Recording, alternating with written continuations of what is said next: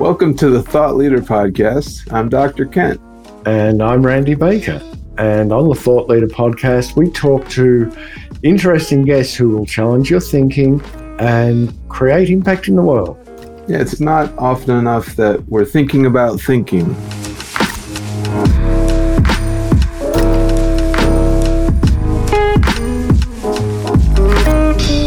On this conversation today, we talked with Tolu, Tolulope Lawal. I, I'm sure I did terrible with his name, so we'll call him Tolu for the rest of the interview. Wonderful, inspiring, brilliant young man from Brooklyn, New York, son of immigrants, and uh, just an inspiration. Now, Tolu has worked at and is working at tech companies that you've all heard of. We won't give away the secrets now, but you'll have to listen to the podcast to find out where he's working and what he's doing. And he even drops his personal email at the end of this thing, so you, you better listen to the end. So, without further ado, you're going to love this conversation. Really inspiring conversation with Tolu. Tolu, very nice to meet you. Um, really exciting to hear the sirens there. So it's it's proof that you're actually in New York City. that I am. Where where are you calling from? Where are you uh, dialing? It's not dialing in. Where are you? Um, what do we call this? Where are you connecting from? Connecting from yeah, from Prospect Lefferts Gardens, Brooklyn, New York. Mm, I love that area. Yeah. Long story short, who are you? So online, we see this nice guy in a tie. We see all kinds of quotes and uh, an incredible resume, all these crazy things you've done. How would you describe yourself? I, I would say I'm someone still trying to find myself, but in the process of it, helping other people find themselves as well.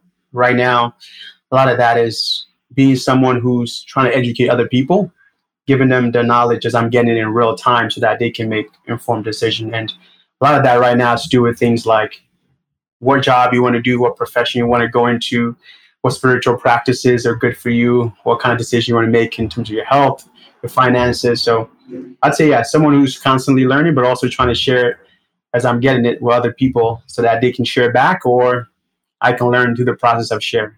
And right off the bat, I've got to ask you because you told us that that you immigrated from Nigeria, yet you have essentially no accent. So what's the story of that and and how was that process? Obviously Nigeria, the national language is English, but you have no accent like you could just be from Brooklyn. So I'm curious. well, I am par- partially from Brooklyn. I think I can claim that now. I was born in Nigeria, but my family immigrated to United States when I was about seven years old. And since then, I've been living in Brooklyn. I moved a bit for college and have traveled a bit, but I would say I've lived in Brooklyn for so long that I would hope I have a bit of a Brooklyn accent, accent as well. When I'm hanging out with people who speak Yoruba, so I just do speak Yoruba, then you hear the accent come out very thick and heavy. You may think you're talking to someone else, but I think in certain settings, the Brooklyn accent also plays a huge role in how I communicate. So tell me about your journey from you know, a seven-year-old in Nigeria to uh, a tech guy living in Brooklyn. I mean, there's a lot of water that went under those particular bridges. So, what was your experience? It was. I'm um, look back and I think it was a great experience. In the moment, it was a, a rough experience for me, especially when I was seven and trying to get acclimated to being in the United States, you know, away from the food I enjoyed, the people I knew. It was it was really tough. I would say at the start, but thankfully, I did have some good just teachers and mentors that were very much like stick it out. In the end, it'll be it'll be worth it, and things will be better. But in the beginning, it was a bit tough. Thankfully, the message I got at an early age was study and try to make friends and just kind of go through the process and see how it pans out. And what that actually materialized to was you know, in the beginning valuing education drastically. So trying to be the best student in middle school, thankfully I was, and then high school and then college, and ultimately after that, and then branching out into the world. But a huge portion first came from education, and that's why I mentioned trying to teach other and learn from other people because education for me was a big was the big connector between where I was then and where I am now, and education in many forms, but a lot of it also just formal school education. And the process was just listening to people that were older and people that I saw as figures who had made the transition from being a bit more shy, a bit of a tougher time in school to having a bit more of a good time and being successful in their careers and whatever they were doing. And to dive a little to to kind of go into the edge a little more about the tech because obviously now you've got Google on your resume, you've got Uber on your resume, you got Accenture, all these other fancy places, um, and you're a man of color and incredible international diversity just by how you grew up in Brooklyn. There's all kinds of diversity, which is I, I miss Brooklyn. I love Brooklyn, and you grew up in Nigeria, completely different country, different food, different culture. What do you bring to those jobs, and then also to your own work because you're a speaker in your own right and a storyteller and all that? Yeah, I think the first thing I bring to those jobs is one an appreciation for the fact that there aren't as many people. So I get to learn what other people may not get to learn. I get exposure to these companies, and that gives me a sense of responsibility to try to share back. So, for example, when I was at Uber, one of the things I did, and I'm sure some of my coworkers were, surpi- were surprised by this, but I actually brought in middle school kids on a regular basis to see what working at a tech company was like. I was growing up, I didn't know what working at any company looked like. My parents were blue collar workers, and their experience didn't necessarily show me what the world had to offer. So, try to do that for middle school kids. I go into a lot of high schools now and talk about what working in tech is like. So first thing I bring is just appreciation that I'm getting something a lot of people may not. So there's a responsibility to share that with people who may not have the chance to be in the seat. And then second is the opportunity to also try to make sure that there are more people in the seats. So actually when I was at Uber, I served as the co-lead for Black at Uber. And now at Google, I served as one of the co-leads for uh, the Black Google Network as well. So huh. to make sure that people are informed of opportunities, they understand that it's even though the, the acceptance rates may be low, there are people, human beings that are working these jobs, and with a little bit of understanding, a little bit of, of application of yourself, you could probably be in the seats just like everyone else. And how do you? I'm sure I'm throwing all these questions at you, but do you do you feel a different experience being a Nigerian American versus someone who kind of comes from African American uh, origins and all that. Is there a difference at all, kind of in day to day, or is it is it just sort of moot? I don't. I, I guess I don't know the experience of someone who's African American specifically because my experience has been mine alone. But I would say, growing up in Brooklyn, as I mentioned, I did grow up mostly. Actually, the middle school I went to was predominantly African Americans and not necessarily people from a diaspora, people coming from another country, at least immediately. And they definitely had some challenges that I didn't, and I had some challenges that they didn't. One of the things you mentioned was the accent. When I got here, very few people understood what I was saying because I had such a thick, a thick accent, and so it was a, a, a battle to try to communicate with other people. But on the reverse, I had parents who very much valued education because they felt we made the sacrifice to come to this country for you to get a good education. So that was emphasized very much at home. And I had friends who didn't have that at home where their value was just have a good time, don't get in trouble, but there wasn't an emphasis on what grades are you getting in your classroom. So I'd say I've seen it play out in, in ways where there are advantages and disadvantages. I'm thankful for how my story has played out, but I think I've seen, rather, I've seen other people's story play out very differently. So it's it's a plus and a minus. Depends on how you're able to apply, and I'm grateful for how it's been able to play out for me. So you've been in the tech industry. Uh, I know one of your thought leadership areas is in relation to diversity within tech.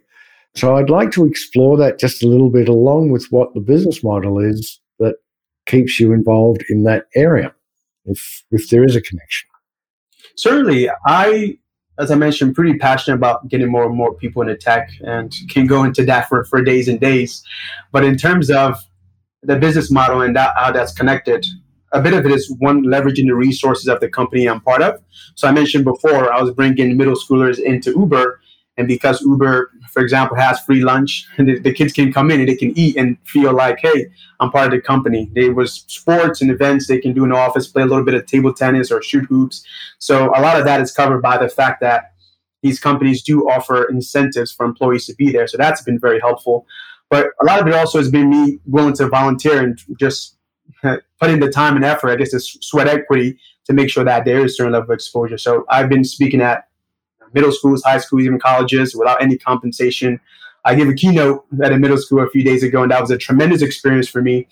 And for me, that experience of being able to share was was great enough. I'm with time trying to develop a, more of a business model that's sustainable because you can't put sweat, sweat equity into something forever. But I would say being in an environment where there are a lot of resources, meaning a lot of resources in tech, I've been able to so far keep the momentum going and reaching schools and reaching people who otherwise wouldn't be wouldn't have been reached.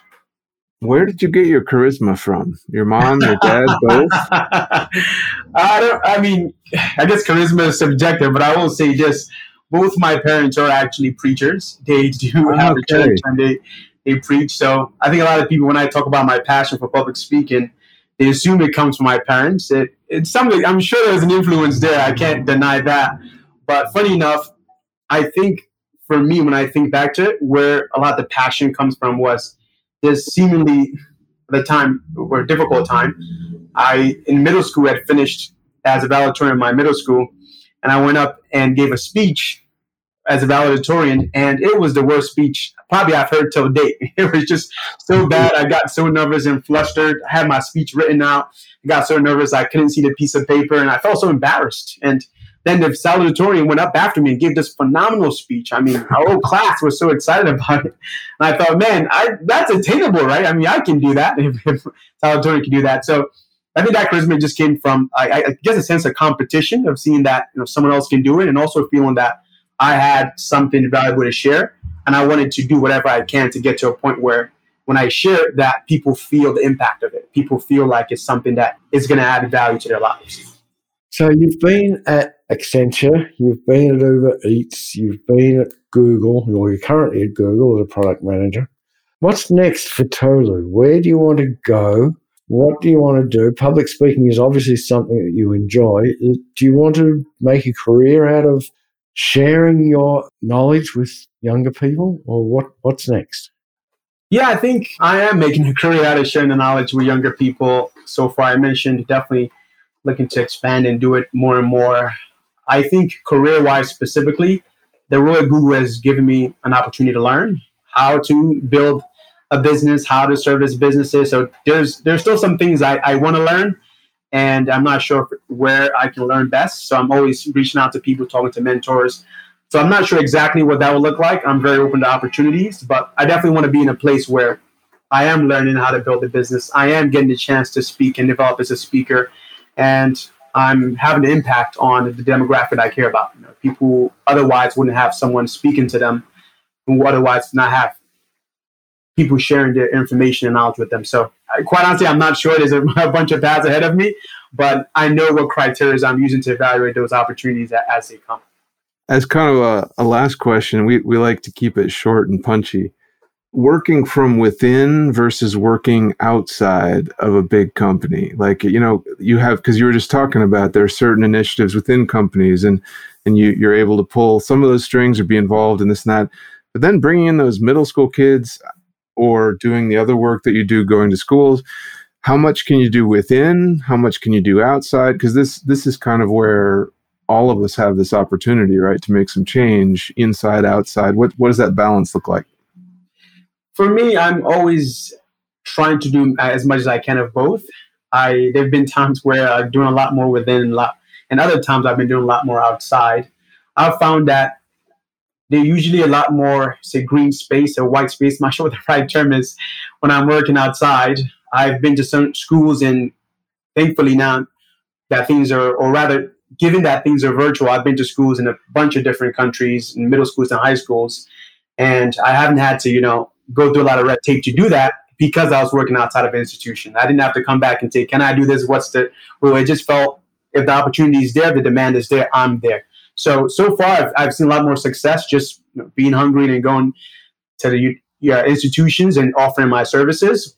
But there are also times where it's great to have a structure where, as Google, for example, as one of the Black Google NYC co-leads, we've been able to do some programming that's been tremendous. So I'd say for me, my focus has been a lot more outside because I, I like to avoid red tape and just go for things that may take a little bit more permission and and, and uh, mobilization. But I realize the value I'm getting from within, and I want to keep getting that value so that I, as I develop, I can bring that value into the things I'm doing outside the organization. That's neat. It is neat. Now I'm going to ask the most difficult question. You, you, talk about you talk about bringing value. How do you feel that you can monetize that value that you're bringing? How do I feel I can monetize the value that I'm bringing? Yeah, that is a big question. That is a big question. So far, I've I think I've had the what do you call the startup approach of you just want to get critical mass and then you think about the business model. I I haven't focused too much on monetization because a lot of my drive comes from the impact that it's having.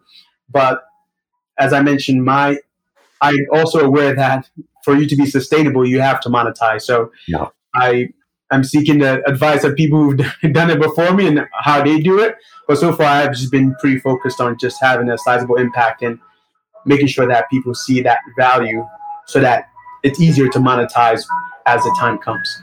Right. Who's got the ice cream truck? Yeah, somebody's got ice cream coming. Is that your not- ice cream truck? That's, Totally. that's my ice cream truck. well, That's a nice one. truck. ice cream truck in my neighborhood. So um, talking about ice cream, you need some money to buy ice cream. So monetizing, monetization, and, and impact, in my opinion, two two sides of the same coin. You cannot have one without the other. So we very much encourage you to find a way to monetize. That way, you'll be able to have much greater impact. And the greater the impact, the easier it becomes to monetize. So I agree. they're, they're so they're connected at the hip. the way I see um, kind of the easiest path towards doing that, just kind of looking at everything and talking to you, is figuring out how to almost punch up your charisma online. Because I think, I'm not sure how much leeway you have with Google. You probably have some good leeway, but you can appear less corporate and tell a little more of your story. I think a little bit freer, like not much, just that extra 20% freer and just be you. And I think it's going to be rewarded Mm. if uh, Randy's my he's he's my spirit animal when it comes to money. so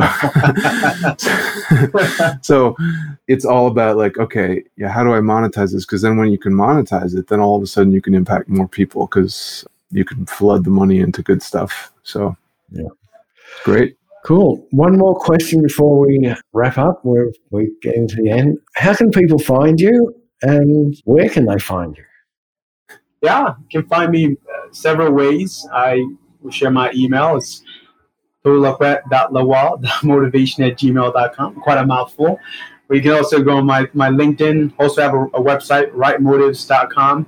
So whichever way works on the website, my LinkedIn or my email, feel free to reach out. And repeat that email again. It's, it's a. You have to spell it out here, but it's motivation at gmail.com. Cool. So thank you so much for chatting with us. It's been a real pleasure. You're an inspiration. So hopefully you'll step even more into that uh, in the public light because I think, um, yeah, you, you shine pretty bright. Yes, I look forward to seeing more of you as you develop that thought leadership and put it out there for other people to hear. Thank you. Now go get the ice cream. you can still run and catch it. All right. Take care. Thank you. Bye bye. Bye.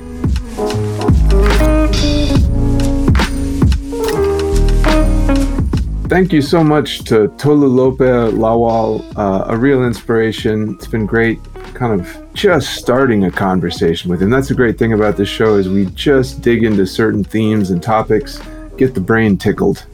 So we'd love it if you would subscribe to this podcast. You can subscribe by clicking links somewhere around here or by finding us on any of the places where good podcasts are delivered. Or you can go to our website, thoughtpartnergroup.com. There's this tiny little button at the top that says self assessment. And we'd love you to take the assessment. We'll read what you said and we'll give you a quick response. That's it. We hope you have a good day, have a good life, and we'll see you the next time.